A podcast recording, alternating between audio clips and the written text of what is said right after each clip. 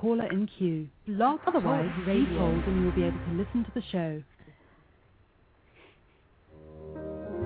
Aprite un po' quegli occhi, uomini incauti e sciocchi, guardate queste femmine, guardate cosa son, guardate cosa son. Hi, this is Mildred Tassoni with Blog Talk Radio. Um, I'd like to welcome you um, to our show. We're having a little feedback um, due to a current. Al, just shut the phone off. Just turn it off. Yes, it's too much feedback. Yeah, we'll figure it out in a minute. Um, sorry about that. We were trying to do uh, a group conference here, and we're having we were having a little feedback. So um, anyway, I'm Mildred Tassoni. We have Jason Marcus here. We have Eileen Collini, and we will have Al Fulgeri uh, throughout the show. So um, I guess the first thing we can do is let's start with some mortgage information. Jay, you want to kick it off, and we'll Sure. Um, one of the things that I, as you know, I did in um, a presentation this week in your particular office was explaining um, something that's been circulating in the news that a lot of people, um, if they haven't heard about already, are going to start hearing about, and that's called mark to market. Um, mark to market is basically an accounting issue um, that was designed by the government after the Enron Arthur Andersen situation to make it so that way um, corporations don't inflate their stock prices by hiding bad debt. Now, when they came up with this sort of um, game plan, never realizing that it was going to affect the financial institutions in such a negative way. Um, let me give you a quick, brief, really um, simple explanation on how mark-to-market works, so that way you can kind of understand what exactly is affecting our economy right now. Because even though all those debts um, with bad mortgages and everything that's happened over the last couple of years has had a, a major effect, nothing has had as big of an effect as this rule that was created by Congress. So just to put it into perspective, I'll give you guys a little bit of insight on what it is. Let's just say today we opened up our own bank. Okay, we I, we have three or four of us as investors. We pull together two million dollars and we stick it in an account that is basically set up just as a reserve for us.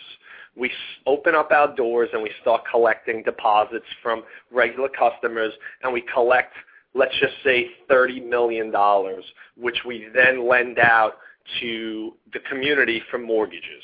Everybody we lend it out to, we have great credit scores, is putting down a decent amount of money, and they're a safe bet. They're good, hard, honest working people that are always going to pay their mortgage.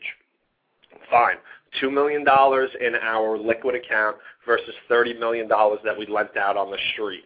That would be a 15 to 1 ratio, which is in check with the FDIC. That's where they want a bank to be, no worse off than that. But this rule, this mark-to-market rule, was created basically saying that on a daily basis, you have to account for the value of all your assets. So on paper, like to start to reiterate, $2 million in the bank, $30 million lent out on the street. Problem is, is houses are depreciating. So as the banks themselves are doing their books, that 29 or 30 million dollars worth of mortgages that they lent out versus these houses is now only worth 29 million dollars. So that million dollar loss comes off of your liquid assets, your 2 million. So with that in mind, that $30 million obviously in value has depreciated to 29 million. That million dollar loss comes off of your $2 million liquid funds. So your $2 million liquid funds become $1 million. Your ratio just went from 15 to 1 to 30 to 1. You've become red flagged by the FDIC, and now your bank's in trouble. All of your loans are performing, all of your assets are still in check, and it's just an accounting issue. And this has been a major, major, major issue in our economy, which is causing you guys can't even imagine the amount of distress in the market. So what Congress is working on right now is correcting this issue to keep companies like your Enrons and your Arthur Andersens in check by not completely eliminating the rule, going back to those early practices where stock prices were getting inflated. But on the flip side, to make it so that way the banks aren't going to suffer based on um, the accounting issue that was created. I hope I explained that well, Mildred. Yeah, um, and I think you used a graph the other day that we could put up too, because that that make I think you people could take a look at it and then um it'll make it a little clearer. It's a little hard to get it first time around on the radio. Um so uh that would be a good thing to do. Jason will do that later on. Um also, I'm sorry at the beginning we were we were trying to figure out feedback. Anytime you try something new the first time and we were doing um this the first time with two of us together, so I'd like to say that you can call in at 646 929 1529. 646 929 1529. You can also uh, chat from the website. We've got a chat open if you'd like to do that. Some people don't like to or can't call in. Um, uh, Eileen, are you there? I'm sorry. I, it was a little hectic at the beginning. You there? I'm still here. here, here oh, okay, good. Okay. What we'll do now, I'd like to introduce um, Al Fulgeri. Jason, we'll kind of do this round table as we go along, okay? Sounds good. Um, uh, this is uh, Al Fulgeri. He's from New Hyde Park. And Al, if you'll introduce yourself, and then we'll we're going to have to mute back and forth a little bit here, but uh, introduce yourself, give a little your background, and then I've got a few questions to get going. Okay. Well, wait, wait, wait, wait, wait. Okay. Okay, there you go. Good. Thank you very much, Mildred. This is Al Fulgeri. I'm a financial advisor and insurance agent at New York Life. I've been in the financial industry now for 22 years. I've also passed my CPA exam. I have an accounting degree, so I have quite a bit of background experience with this. And actually been a resident here from New Hyde Park for about 37 years. And um, I'm in the profession where I like to help people, and that's why I'm participating here to people. Um, okay, so the first question that um, I want to ask is, um, oh, hold on, let me get to my. Um, why do you need to buy insurance? Why should people today buy insurance, especially real estate, but all kinds of insurance? Go ahead. Sure. I mean, obviously, if your family depends on you financially, money benefic- beneficiary receives, which is the death benefit, can help them cover the daily living expenses, obviously pay the mortgage or any outstanding loans, and that it will ensure that your family is not burdened with debt, and then they're not going to be forced to sell assets to pay bills or taxes. And uh, the good thing is that they won't have to pay federal income taxes on the money they receive. So this way, it can keep your family at least financially secure if something should happen to you. Yeah, how much um, do you do you think people need? I mean, how it, do you have charts and graphs and sort of standards? Go ahead. Okay, yeah, basically you need to get the life insurance agent to help you determine what level of protection is right for you and your family. And that's going to be based on your financial situation and income and debt. So it's a case-by-case study. You can't make a general statement. You need to meet with people individually and go through their financial situation and income, and that's how it's determined how much coverage you should take. Um, another question I know we get asked sometimes is what is an annuity? Yes, they have several different types, variable annuities and fixed annuities. And one of the advantages on certain types of annuities is that it lets you receive payments for the rest of your life or your spouse, and this feature offers protection against the possibility that after you retire that you will outlive your asset. And with an annuity, it will continue to pay for the rest of your life. So there's several different types, uh, which again, I would have to meet with individual people and see which is the appropriate one that works for them because we have fixed annuities and variable annuities. Okay, and um, you want to just go over? You hear about uh, long-term care insurance. Like, should you have it? Do you need it? It's again, everything's so complicated, and that's just one more piece. So, if you could give us a little overview on that. Sure, thank you. Yes, policies help you cover nursing home care, assist, assisted living facilities, and professional home care services and adult daycare centers. So long-term care insurance is the way to protect your assets and retirement income. Because if you should retire, the last thing you want is to be using all your assets and retirement income to take care of you because of physical ailment. With the long-term care insurance, it would cover you. What? Um, when should people? When is the first they should be thinking about this, and when is the latest that someone can get um, long-term health care. As, as you can understand, obviously, the older you are, the higher the risk that you would go into long-term care insurance, so the rates will be higher. So typically, it's best for somebody in, in the age range of the 50s, 50 to 60 years old is a good time because the rates will be lower, and you can get the protection quicker. I mean, obviously, the older you are, the higher the rates would be. Okay. Um, well, I think that's uh, Jason. Uh, Eileen, you have any questions about that, or questions that you think you get from different people? Um, not at not at this point. Yeah, uh, in my case, uh, obviously, since I'm when I'm talking to people, a lot of times, obviously, one of the uh, questions that I have, and they always all look towards me as I'm explaining to them because I'm dealing with their largest asset that they're ever going to um, deal with in their life, being their house.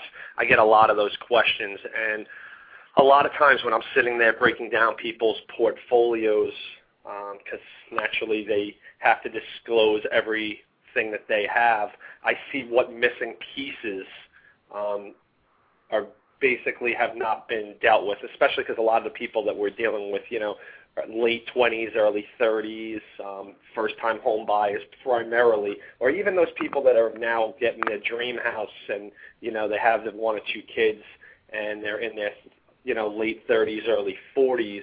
Um, most people, strangely enough, don't address the um, life insurance side of things. So a lot of times when I'm speaking, and I had this conversation this week actually, where I'm looking and I see that you know they have the IRA set up and they have the 401k set up, um, but my company also we really pitched going out there and having those discussions about um, financial planning and getting your insurances put in place.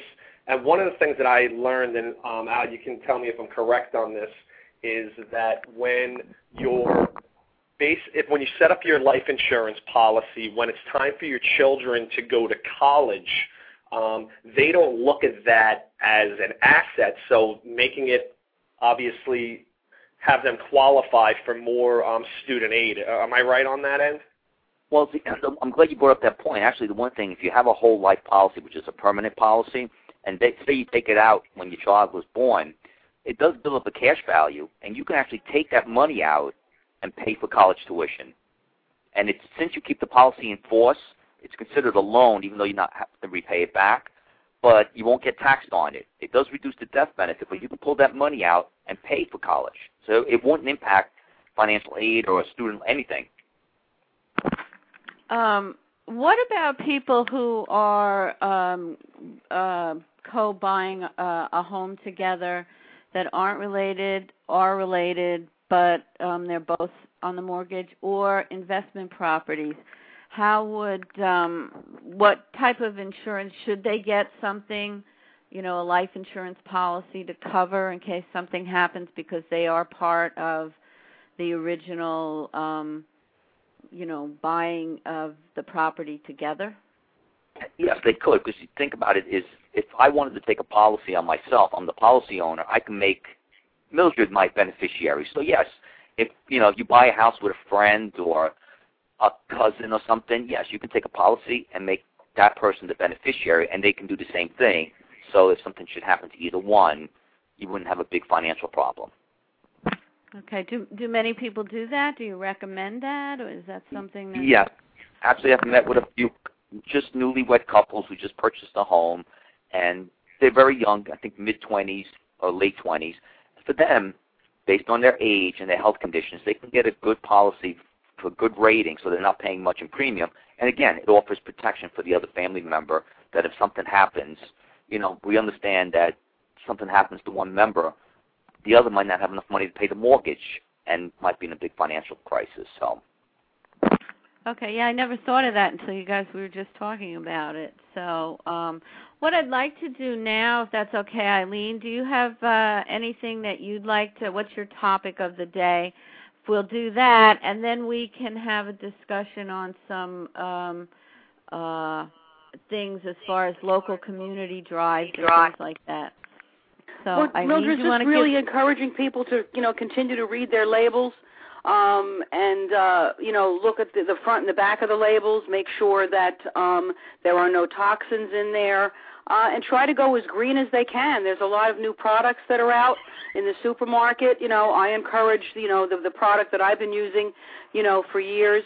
But, you know, everybody has to make their own choice. But I encourage them to make a healthy choice because it's so important. You know, these toxins are linked to, you know, so many psychological problems, birth defects, uh, reproduction problems, uh, allergies. So, you know, just to continue to, you know, encourage people, you know, to use the safe cleaners, you know, and to remember, you know, that you want to use something that's healthy for the environment but also healthy for us. Uh, I know last time you were talking about um, a baby wash that was, you know, on the front it's for babies, and on the back it it was saying how toxic it was. Do you? Yes, you know the front of the the front of it says uh, natural oat formula, tear free, helps calm babies before bedtime. Oh right. Mhm. Uh, when you look in the back, you know the uh, the safety warnings are keep this product out of reach of children. Do not use without consulting a doctor if child has asthma or allergies, or if there is a family history of either, and serious breathing problems could occur. So the front puts them to sleep, and the back puts them in a coma. Right.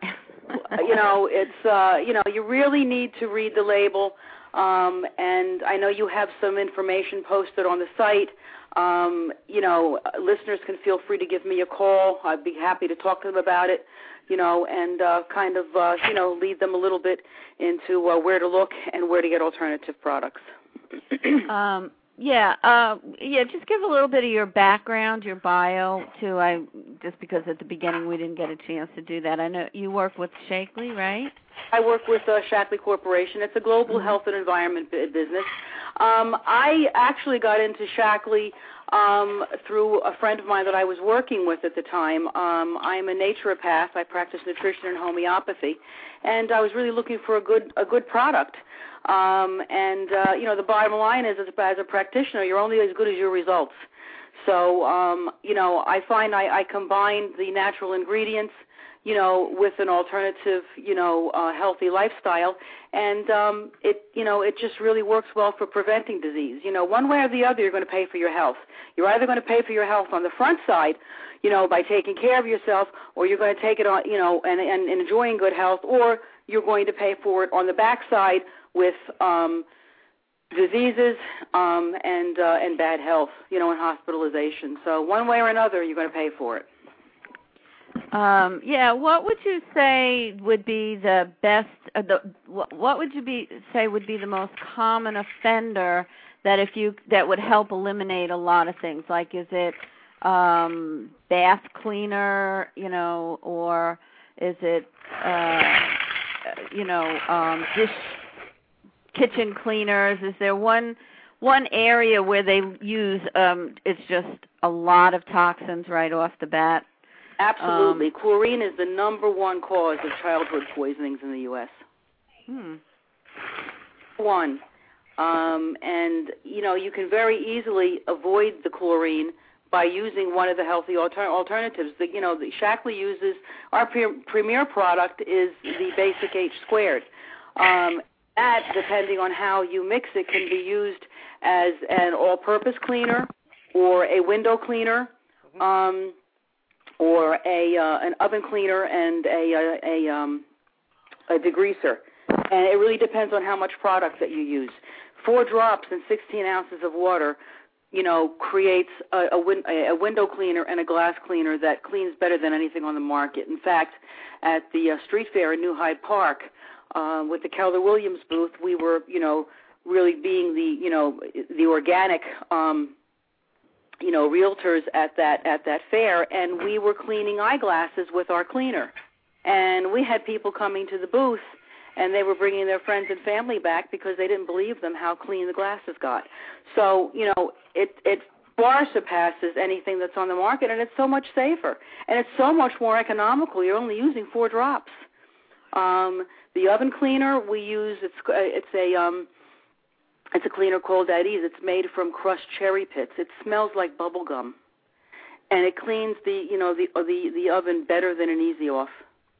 Um, uh, so you you want to use products that that are safe but also effective. You know, as um, much as I, I love the environment, I don't want to run around with dirty clothes or a dirty house because I'm saving the environment. You know, mm-hmm. and um, this this product cleans. And we're getting a lot of rave reviews from it. The company's been around for 50 years. They were the first green company so they really know what they're doing and they test the products. It's made with and coconut the basic h is made with coconut surfactants. Yeah and i think that's a way to um i know yours is these are excellent and and there are others too. So it's not just one. So if you're you can get information on the website but you can if you have one you use I think because of, you know, cost and you can't really almost just throw everything out, just pick one, pick a product, try it, see what it works best on, um, and uh, just start. I think that's the best way to to get going. And it doesn't have to be an all or nothing. You can still use some of your other products as well. Mm-hmm. Um, but just pick one and start to be aware if you're buying something that it's got a lot of chlorine, or if you know you it it bothers you you know? Um i do want to make this disclaimer. This the show is not intended to offer offer legal advice.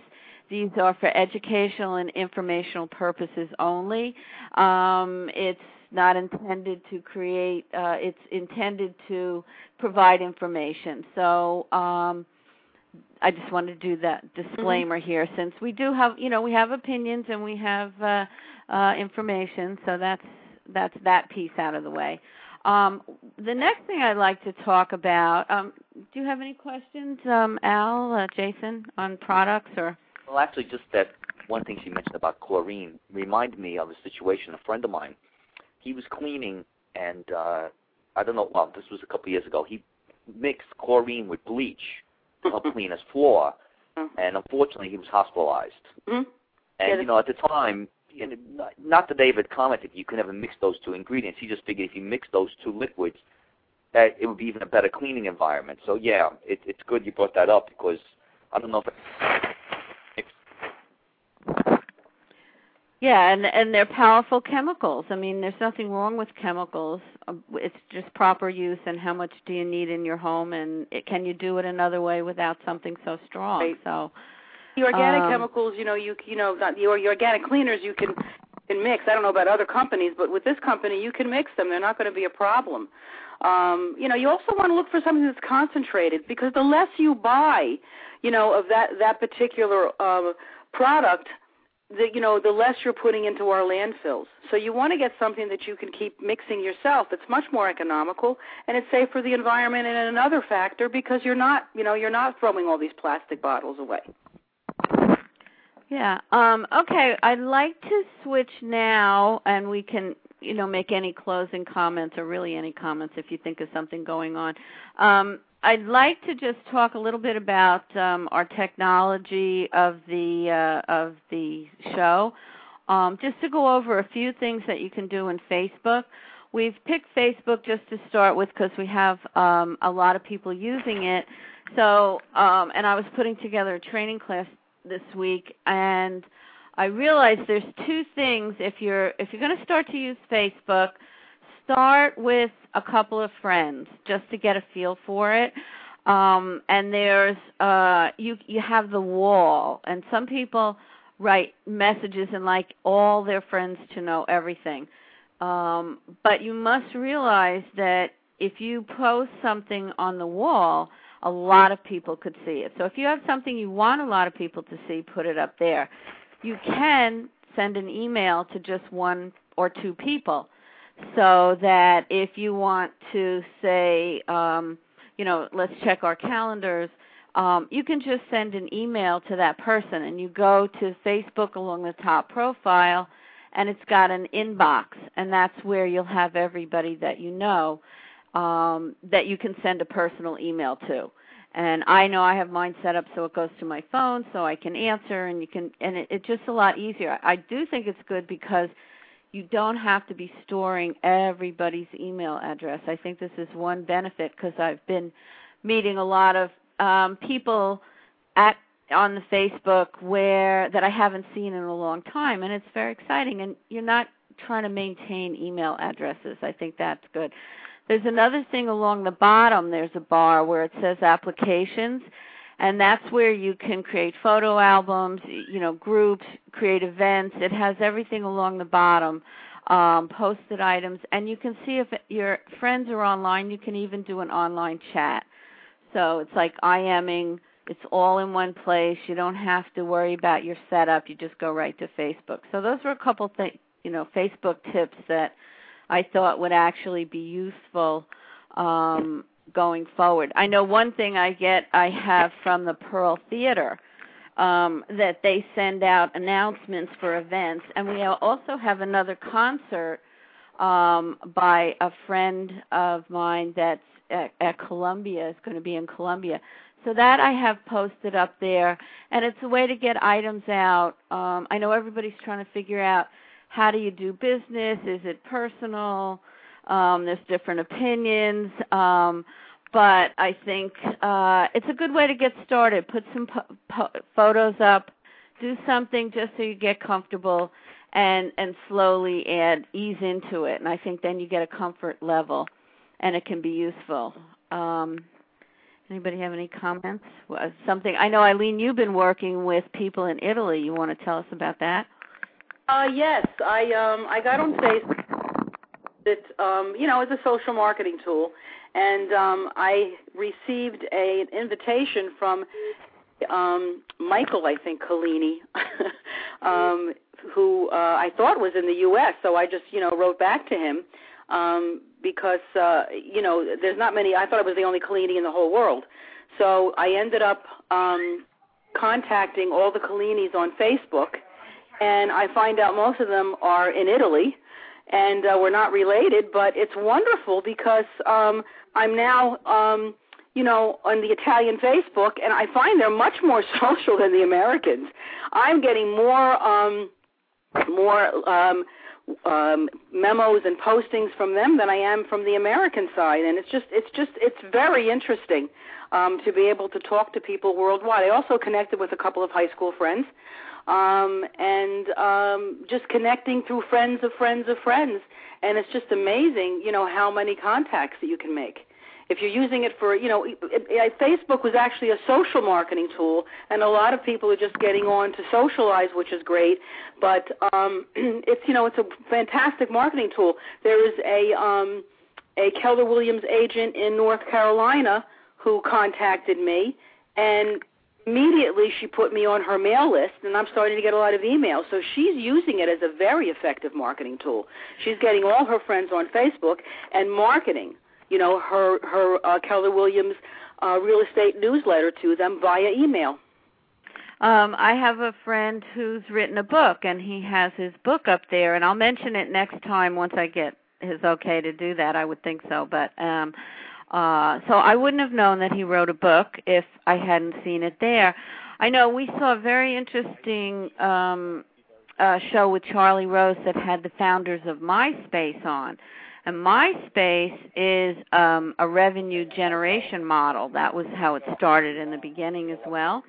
And um, it, they have a business area, which I, I I tried to look, but I I didn't see it right off the bat and um, so but that's that's a model that they're um, uh, working on to generate revenue. So we'll have to keep our eye on that to see how to use that as well. Um, yeah, Mildred, do you, if you have our names, you know, on the website for anybody who's listening, you know, and, and they're a little too shy to call in, put our names up and you know invite them to you know to join us on on uh, on Facebook.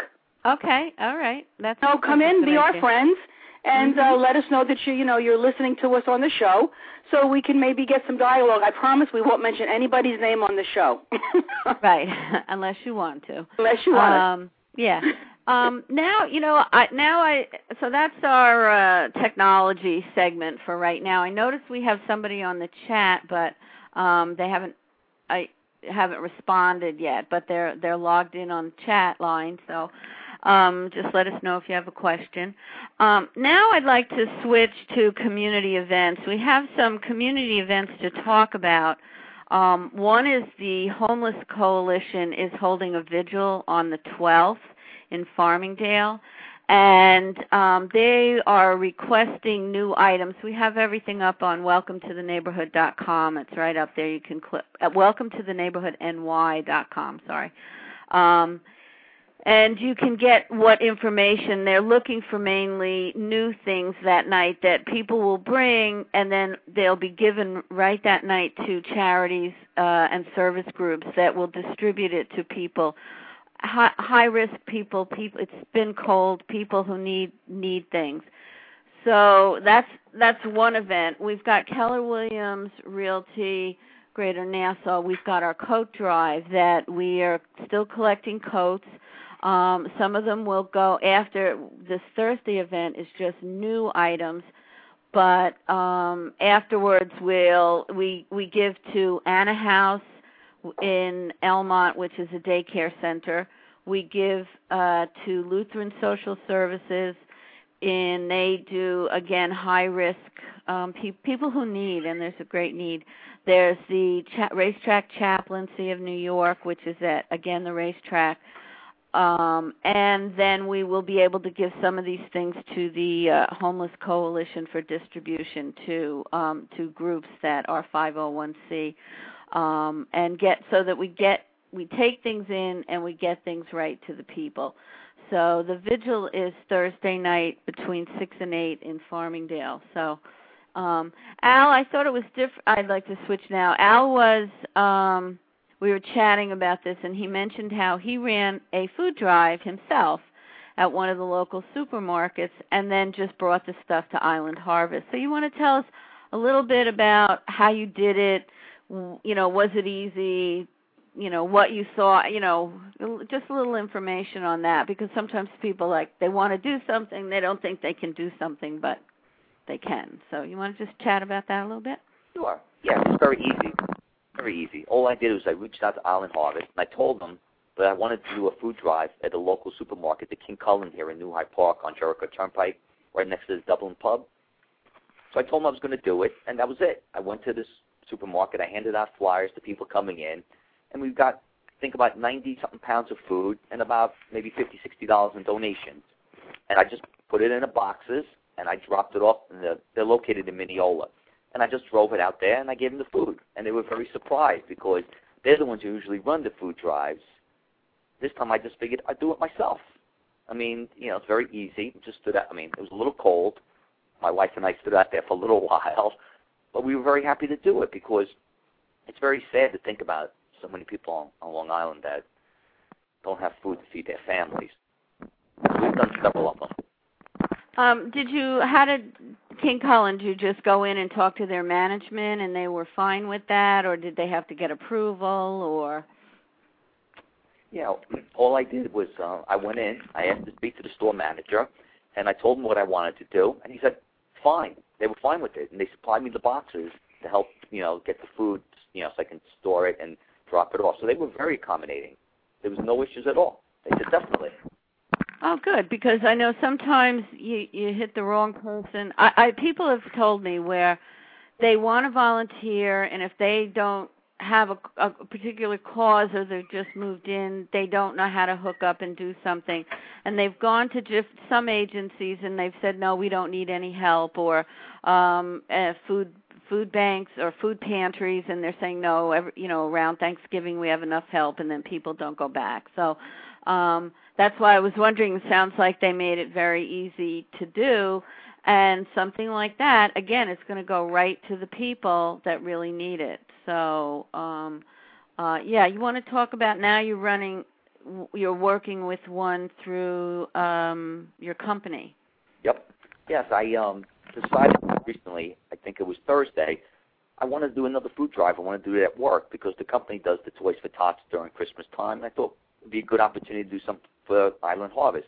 So I went there Wednesday or Thursday, and they gave me the food bucket. And I have it in my office. I sent the email to I believe about 220 people or so, and I sent the email out starting at Monday morning. So I have the food bucket there and also a little can for cash donations.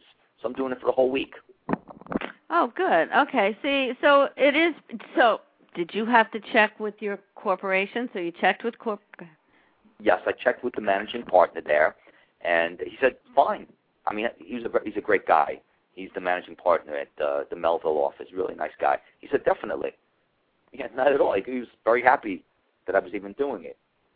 Yeah, I, and again, I'm bringing that up because a lot of us who have done things like that, you know, if we if we get a no, well, we just figure out where we get a yes. But it's easy. People want to help. You know, sometimes you think, oh, there's too much rigmarole to uh, to get involved. But um, I think that's a good example on how you can do something. And uh, so jump in. Just jump in and do it. Um, okay. So. Uh, Jason, do you have uh, anything else you'd like to chat about um, as far as mortgages? I know the first topic is pretty heavy first thing in the morning, but uh, uh, I think it was well worth it. It made a lot of things clear.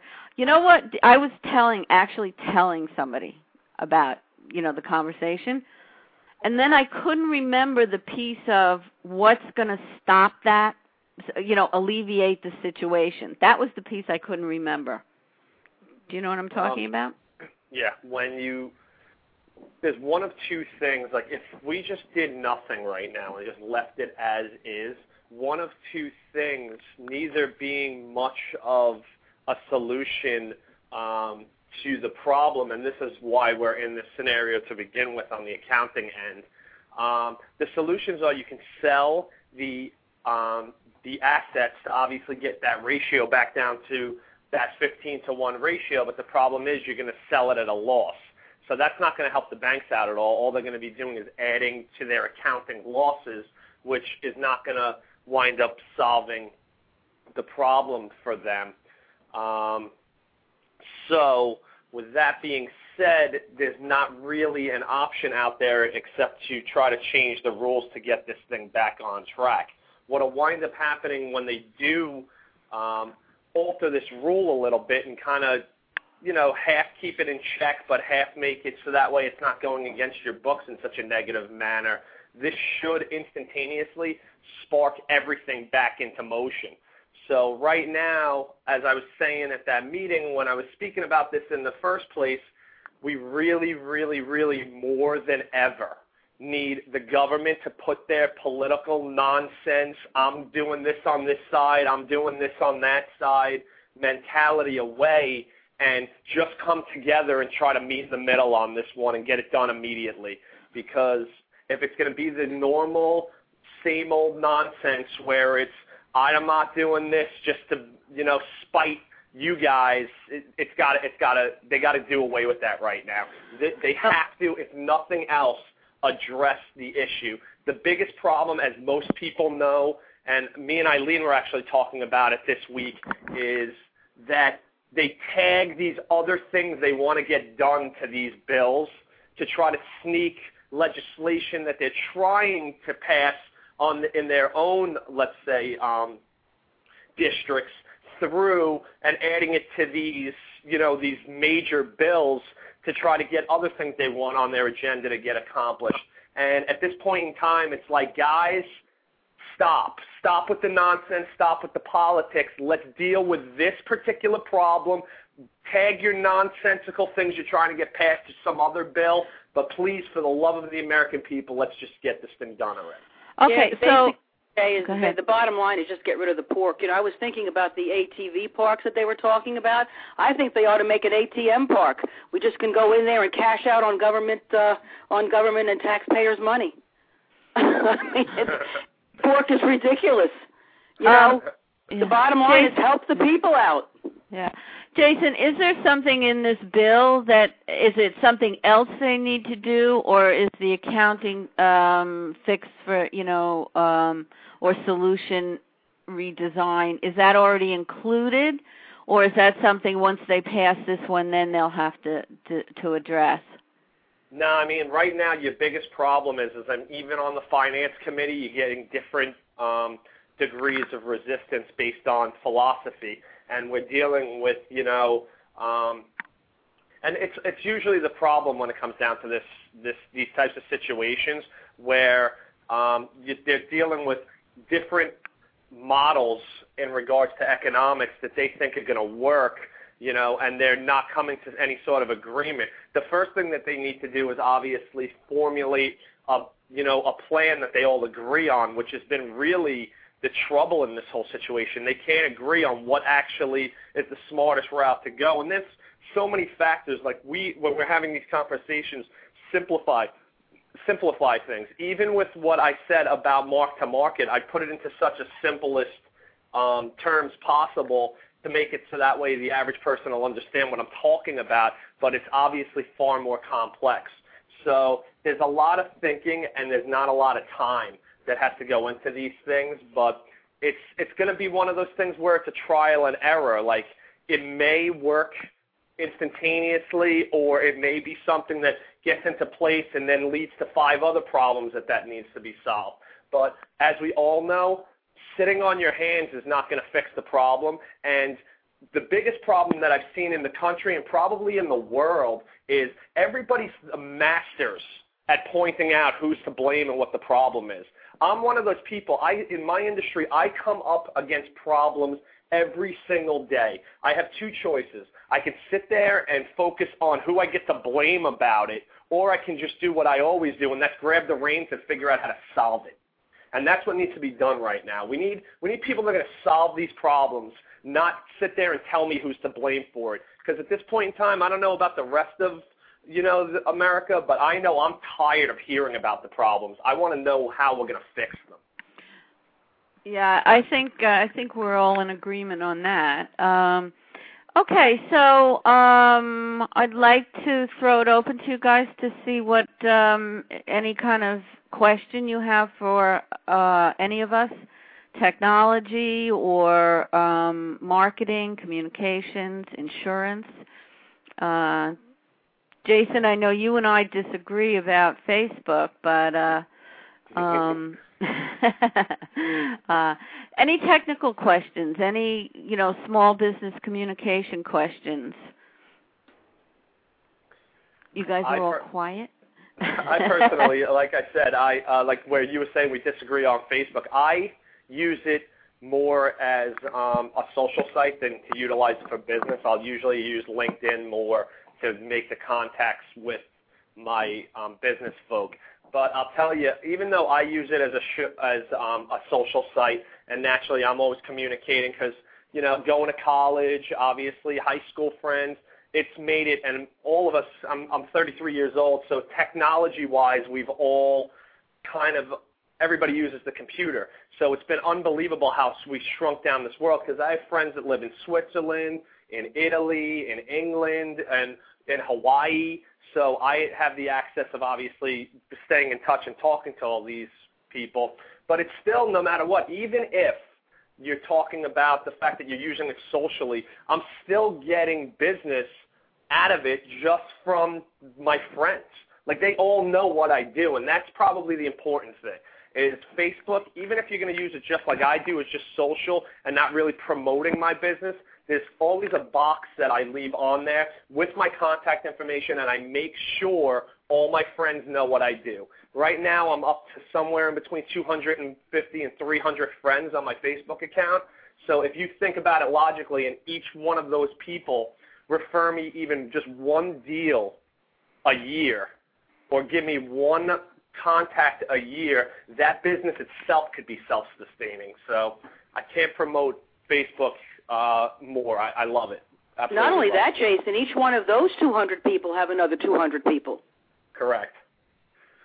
So as long as they know what you do, and like I said, like me, it's a little bit different because I got my comic side, and I like to, you know, be funny on Facebook and kind of like use it as a, a like a release to points and times. I'm always kidding back and forth with my friends, posting like silly pictures and stuff. And yeah, it wouldn't be looked at um, exactly as professional, but I don't also in that outlet want to project myself necessarily as professional. I want to be more like on my social, like having fun, how most of my friends know me as on that end of the spectrum, you know?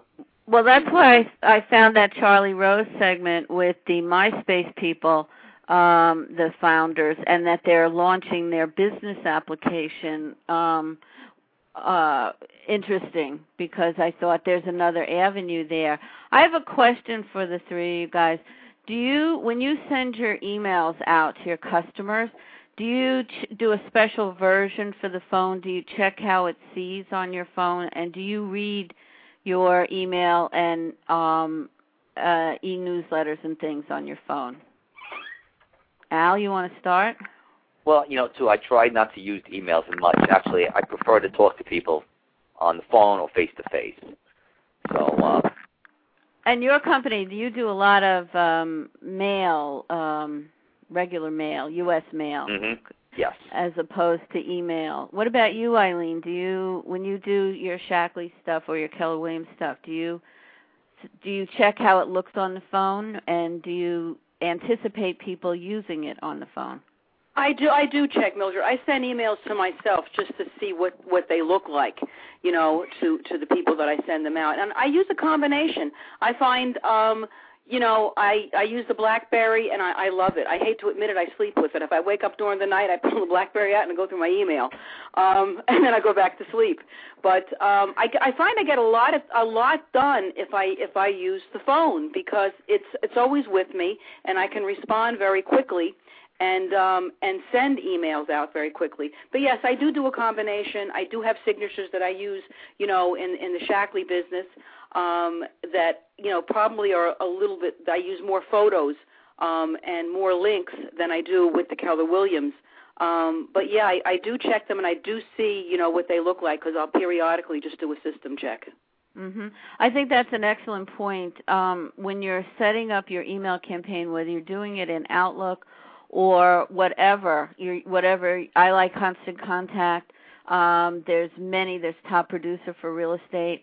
Um, don't forget to, as you're putting it together, to send to yourself to a couple of other good people that will let let you know how it looks when it comes through their email, and also have somebody, if you can, proof it for you because when you've done something so many times um, it's very easy to have something misspelled and you're just not going to see it. So those are two email tips that I think um, will you know make a make a difference in your campaigns if you can try and follow them. Um, what about you, Jason? With you, I know you send out emails. Does you do you put together a, a, a stripped down text version? Do you check how it is on your phone? Well, I mean, most of the um, mass emails that I sent out. I'm on in my chain itself. So I have. Um, I was a BlackBerry guy. I went to the iPhone. Um, I love. I mean, I love it. I can't emphasize that enough. but I I always see, and Mac is just a little bit different. I mean, the interface on this phone like appears as if you were as it's almost like holding a small computer because it looks exactly the same as it would look if you just opened up your regular computer and we're looking at something on your laptop. So um, even though at first, when I first got it, obviously I kind of did a couple tests just to see what it would look like. But now it's more along the it's it's a confidence thing. It's just automatically I know it's going to be fine. But I anytime I'm doing mass emails, I'm on the chain itself, so it'll always include me, so I'll see what it looks like. And uh, I can't emphasize enough how much I just love that technology. It just anywhere I am in the in the world really I can do business and that that to me is crucially important because me in particular I'm a, a little bit of a control freak when it comes down to my business so I like to even if I'm away know what's going on um, on the backside of things. And my company communicates 95% via email because we don't want to. Obviously, we're in a business where everybody's so busy, like processing and underwriting, um, to sit there. It, it really does chop time just because of elimination of the small pleasantries. I mean, when you pick up the phone, you're, hi, how are you? Hi, how are you? How you doing? Everything. I mean, you're wasting time by doing that instead of just getting right to the point. You're delaying, like as opposed to a quick email where it takes a matter of seconds to communicate information back and forth. So to me, it's I, I can't even imagine life without it. Even though when I first started, it didn't really exist. But I, I also, on the flip side of things, agree with Al when it comes down to literally breaking things down with clients and explaining out um, the whole mortgage process and stuff, I would rather sit face to face with people so that way they can visualize what I do and understand what the um, you know the product that I'm putting them into and understand the finances involved so that way they can completely grasp it. But all my other business or anything else, be it follow up and processing and all that stuff, uh, it's all about the email. Yeah, that makes Yeah. it a lot easier. Yeah, one thing I've been uh, working with uh, MLSLI has uh, Instaforms, and um, so I've been working with those. Uh, I used to use Settlement Room, but the, this is part of MLSLI right now, and it's a secure. Um, you, first of all, you can do the forms online, and then of course they don't have all of them done, but they're working on it. And then you can so you can fill them out electronically um, and you, you can store them electronically securely, and they follow the transaction, which is good. Um, I'll be glad when they get all the forms done, because then it'll mean that you can do it online. And they even have will have yeah electronic signatures, so that you can be emailing back and forth. But that's kind of phase three. I'm at phase one with this, but it's it's a it's a step in the right direction for all of that. Um, uh, let's see what else. Uh, anybody have anything else that they particularly? Uh, I do. I'd love. I you know I I've been doing a lot of work with foreclosures. I have a lot of investors that are that are you know that are looking to invest. So I've been out looking at them, and it Jason I you know I wanted to ask you about this and see what you think. Some of these houses need so much work. You know, there's a few out. They, then they range in Suffolk County anywhere from fifty-nine thousand to uh, one one point six million. I've been going to look at a, a few of them. My God, they're in such bad repair that I, I don't see how the banks could even ask for that kind of money. The sixty sixty-nine thousand dollar and fifty-nine thousand dollar houses probably need to be bulldozed. I mean, eh, they need everything. So if if you know, I'm I'm having a hard time with my investors even wanting to put down that amount of money on them. Well, I mean, when it comes down to the mortgage world, a house needs to be functionable for anybody to wind up even moving into it to begin with. So a lot there's two different types of mortgages, be it a uh, an FHA product, which is called the 203k to repair these houses before anybody can move into it, or um, there's another product on the conventional uh, side called um, the home Sti- home styles program, which both of them are rehab loans to make the house livable and to actually make it so that way the p- people can literally design it. There's a lot of rules and regulations to it to make sure that it's accomplishable, but at least this way you can actually proceed with getting people in a house even though the house is in shambles. But, But Jason, is there times, any way possible to have the banks come down a little bit on them? You know, as of as of this week, there's 333 foreclosures in the in Suffolk County and over 500 short sales. You can't even get them up on MLS unless you unless you change your criteria and split and split the county in half. that's And they're not moving because the prices are still astronomical for the amount of work that needs to be done on them. Right. And that's unfortunately um that's something that they're just going to learn their lesson as time goes on where they can't get rid of it and it's still just holding as a loss on their books. And every month that these guys um hold on to these houses, these banks, um the amount of money that they're losing um is becomes extraordinary where it's one of those things. It was the same concept with sellers where we weren't moving houses for so long because they were so unrealistic to where the market was at. selling a property is, as we all know, has to do everything with supply and demand. Your house in your mind might be worth 500,000 but it's only really worth what somebody's willing to buy it for. And it's the same concept with the banks. If they're going to sit there and hold these houses and nobody's going to buy them, they have to come to the realization that its value it needs to the price has to be dropped for anybody to purchase it. And See, you know, Jason, these these houses have no copper piping in them. They need all plumbing and heating. The one I looked at last night needs a roof. There's a blue tarp on it. I mean, the neighbors are peeking out while you're looking at them, so I go over and talk to them, and it's just unbel. You know, they say it, it, the the whole house is completely gutted. it's unbelievable. unbelievable the amount of work, and the longer they stay vacant, the more damage there is to them.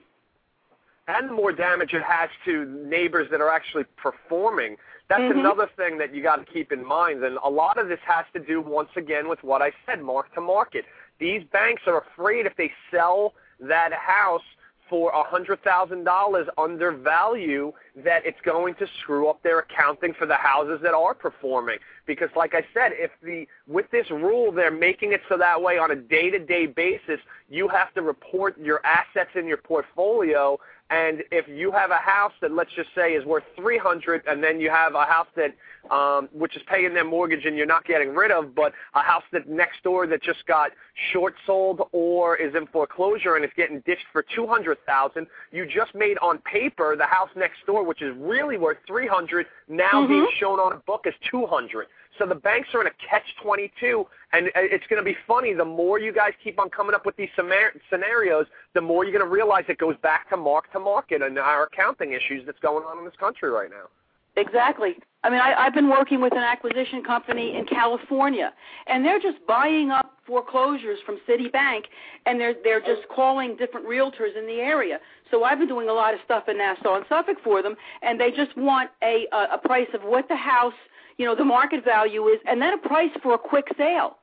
So I don't. A lot of times they're not getting the bid because there might be some other, you know, um, acquisition companies that are maybe are giving them an unrealistic price that's a little bit more inflated, and, and it's just not going to sell. Hey, um, I have a question, Jason. If you, because I, I think I read with one of the realtor magazines where it said, uh, you know, e-newsletters that said um, house percentages were down six percent. And from a homeowner's perspective, if we had a house at three nine, say four hundred, and house prices go down six percent, do you take off six percent uh, for the year? I mean, what do they figure their house? If if January first it was uh, uh, 400. What is it now? Can you explain that? Because I think a lot of people, that's where when they're pricing their houses, they get uh, they they want to. Oh, but mine is still worse. So what would that what would that be? Can you do that off the bat there? Uh, you're going to have to rephrase that question for me, Mildred. I'm not exactly sure what you're asking. Okay. Somebody says December 31st their house was worth 400,000. January 1st uh, and then the house prices have gone down 6% in in Jan in December. What's their house worth in well, January the thing is, is or uh, February? If we go to if we go to price their house now and they say, "Oh no, but you know what? I know it's worth 400,000." Well, How the thing is, is the the way that they're figuring out, and the statistics is obviously they're just it's just law of averages. You're just taking comparable sales in that area um, and figuring out that what they were listed for versus what they sold for, or things that sold six months ago. It's usually it would be on a yearly basis that over the course of the year it came down six percent. You know what I mean? So it's like from December to January, if your house was if a realtor and a professional comes in and says your house is worth four hundred thousand and then those statistics come out, it was a yearly statistic, so it's not going to be like you've lost six percent over a month's time. It's just the law of averages. But what I tell people to do is talk to the professionals. You, real estate agents are the ones that are going to be able to tell you what that number is that your house is going to sell at. So I don't care who you are as a homeowner. You don't know what your house is worth. You just don't. Right, and they- unless and you they have, have the so statistics to prove it. Right, and that's the whole thing. People, it's like they get a number in their mind and they're just going to hang on to it, and because theirs is better, of course, than someone else's, and the logic, it, it doesn't enter into it at the time. Um, we have about a minute left, so um, what we'll do, um, I'd like to thank uh, Jason. With Jason, you want to each give your little closing? How's that? With Yeah, your, uh, Jay Marcus, obviously. I'm from Continental Home Loans. We're a mortgage bank out of Melville. Uh, you can get in touch with me, obviously, right from this site. And uh, any questions, by all means, reach out and uh, let me uh, let me answer them. Eileen. Eileen Collini. I'm with Shaklee Corporation and and Keller Williams in um, in Carle Place. Any questions? You can always reach out. Mildred, I think you have all the information on the uh, the site as far as Yeah. our contact Mhm. information. Mhm. And Al. Yes, Al Fulgeri, financial services professional insurance agent at New York Life here on Long Island. And again, my contact information, I'm sure it's also posted there also. So we do a free consultation visit. So if anybody would like to get together with me, it's fine. It's no cost. So Okay, that's it. Bye. Thank you. Take care. thank you. Bye.